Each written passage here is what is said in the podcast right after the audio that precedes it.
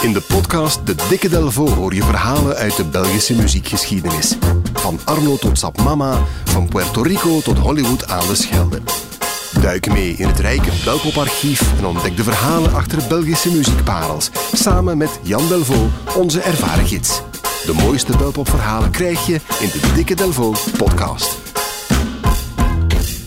Hey Jan Delvo. Dag Floris. We hebben het vandaag over dat mooie Nederland, hè, waar heel veel artiesten van bij ons in zingen. Ook een heleboel niet, maar degene die er wel in zingen, zoals Remo van het Groenewoud bijvoorbeeld, die heeft daar soms wel last mee. Hè? Ja, ja, ja, hij is een beetje de koning van de, van de censuur. Nee, censuur. Ja. Hij heeft heel veel last gehad eigenlijk van, van strubbelingen, zeg maar. Want inderdaad, zoals je aangeeft, als je in Nederland zingt, dan kan iedereen jou verstaan.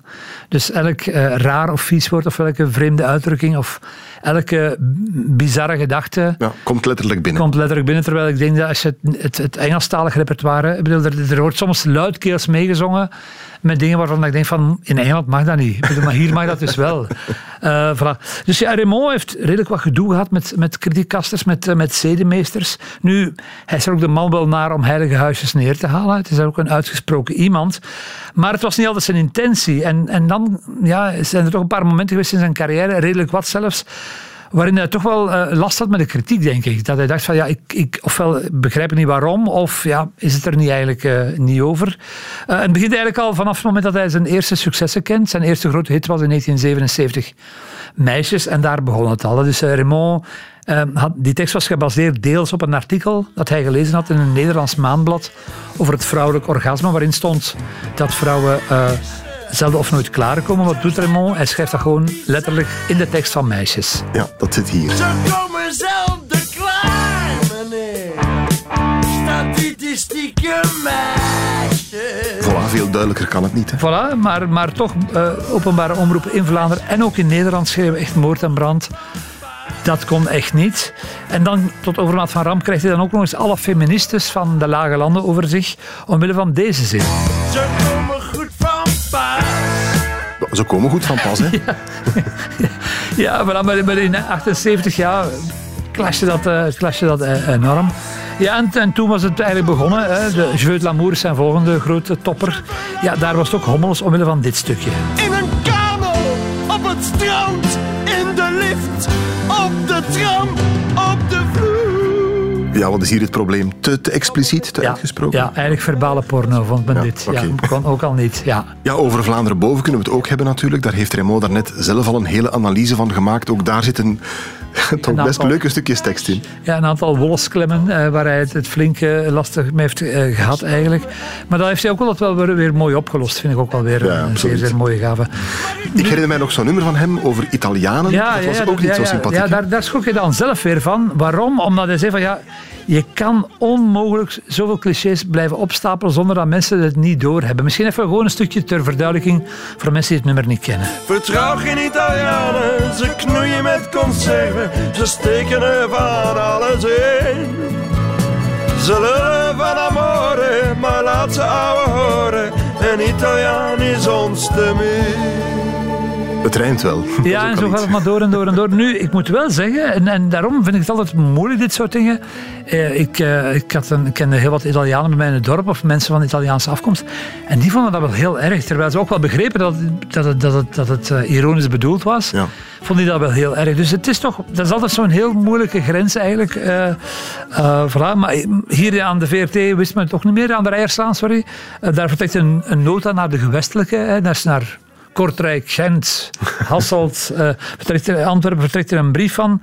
Eh, we gaan, dat niet, we gaan dat niet programmeren, we gaan Italianen eh, niet draaien.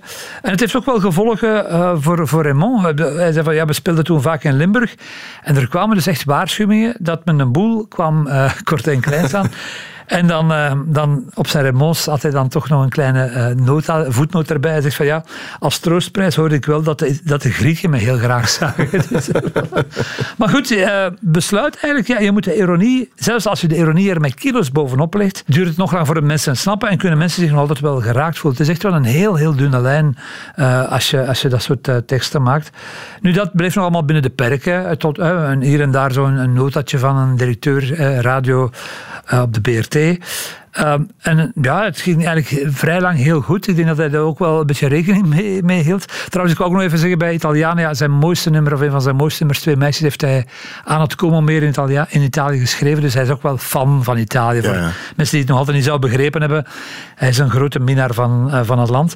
Nu, in 2005 heeft hij echt wel eh, eh, problemen, want dan maakt hij een nummer over Amerika. En ik haal er gewoon twee zinnen uit, om, om niet, niet opnieuw het vuur aan te wakkeren. Even twee, twee uit het refrein. Weg met Amerika, weg met die boeren van Amerika. Ja, ook duidelijk. Ja, voilà, maar, maar eh, eh, bij, bij de Italianen waren het clichés en hier was het eigenlijk een, een soort persoonlijke ergernis, hè, van, van een soort dichterlijke vrijheid. Nu, er lopen twaalf klachten binnen bij, bij het Centrum voor Gelijkheid van Kansen en Racismebestrijding. Echt? Ja, ja, ja, mensen die vonden dat het een racistische tekst was. En het centrum vraagt aan Raymond om zich te verduidelijken in een, in een brief.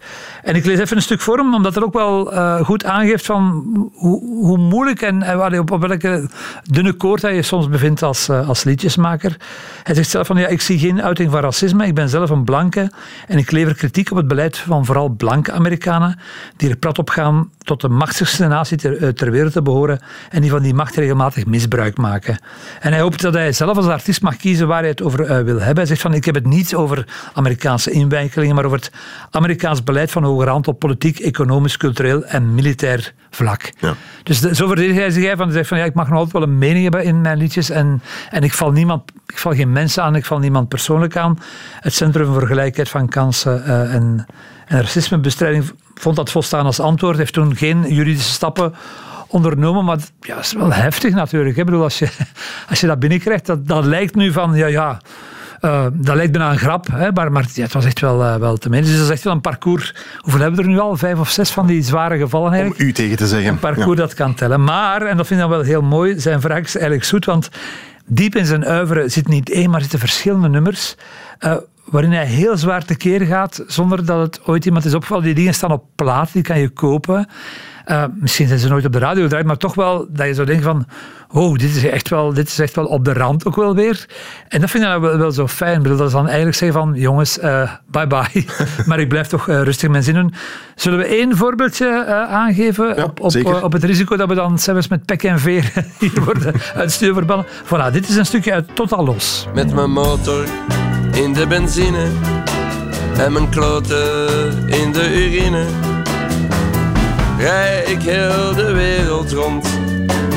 Ik smeer de muren vol met stront. Amai, smakelijk. Ja, dat heb je allemaal zeer goed gehoord. Voilà, dit is dus zo een van die eh, andere voorbeelden. En mensen die deze vakantie eh, iets heel fijns willen doen, luister op Spotify hè, of op cd's naar het hele oeuvre van Raymond. En je zal nog zeer veel verbazingwekkende dingen tegenkomen. Ja. Zullen we eens een nummer helemaal draaien? Dan kunnen we nog eens luisteren naar die tekst. Ja. Wat, wat zullen we doen? Je veux l'amour, Eh, ja, meisjes? pak, ja, meisjes. Ik was toen 15 jaar en, en het was wel een statement omdat dat dan luidkeels ook mee te zingen eigenlijk. Ja, het sprak tot de verbeelding van de ja, toen nog prille Jan Delvaux. Vijf frank in de jukebox en daar kwam het weer. En we zongen dat luidkeels met z'n allen mee. Oké, meisjes komen goed van pas. Jan, tot volgende week. Hè? Zeer zeker.